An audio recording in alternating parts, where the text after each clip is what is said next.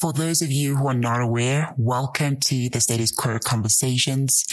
Um, the Status Quo Conversations um, was created in 2019 and it was meant to be um, a platform for and a series of where Black women can congregate and have conversations on um, things that impact us, as well as things that inspire us and things that bring us together as women who are navigating this cruel, cruel world.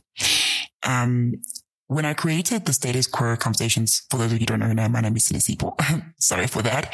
Um, when I created the status quo in 2019, that was sort of my initial vision. And then 2020 COVID pandemic happened and that resulted uh, in me having to go back to the drawing board in terms of what I wanted the status quo to be and also to reconfigure what I wanted it to actually represent and what are some of the things that are important to me and just to rebalance and just reconfigure, just take a step back. I did record a few episodes here and there, but a lot of it is, in honesty, my heart wasn't in it and it wasn't where I needed it to be. Um, I'm now sitting in 2021 and, and it's just the second half of the year and I've, I'm at the point where I've had the time to, um, reflect um, re-engineer what I want the status quo conversations to be. And in all honesty, um, I think I was thinking too small and I didn't take in consideration, um, my impact and what my purpose for this to to create this vehicle.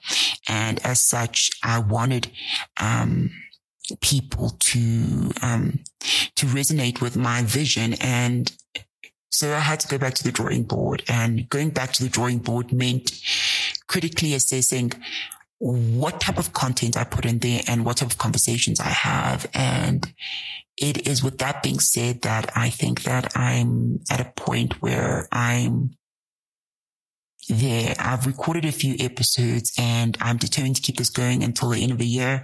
And it has been a journey of self discovery, um, being more intentional about um, commodification of my content to be more blackified.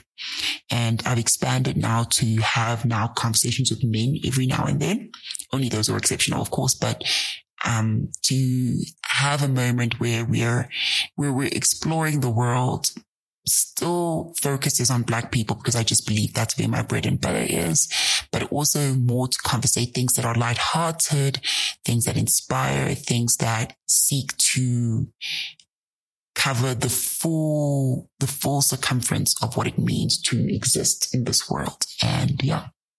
I hope you enjoy the new direction and I look forward to um, hearing from you guys, engaging from you guys. Please, please, please subscribe. Thank you so much.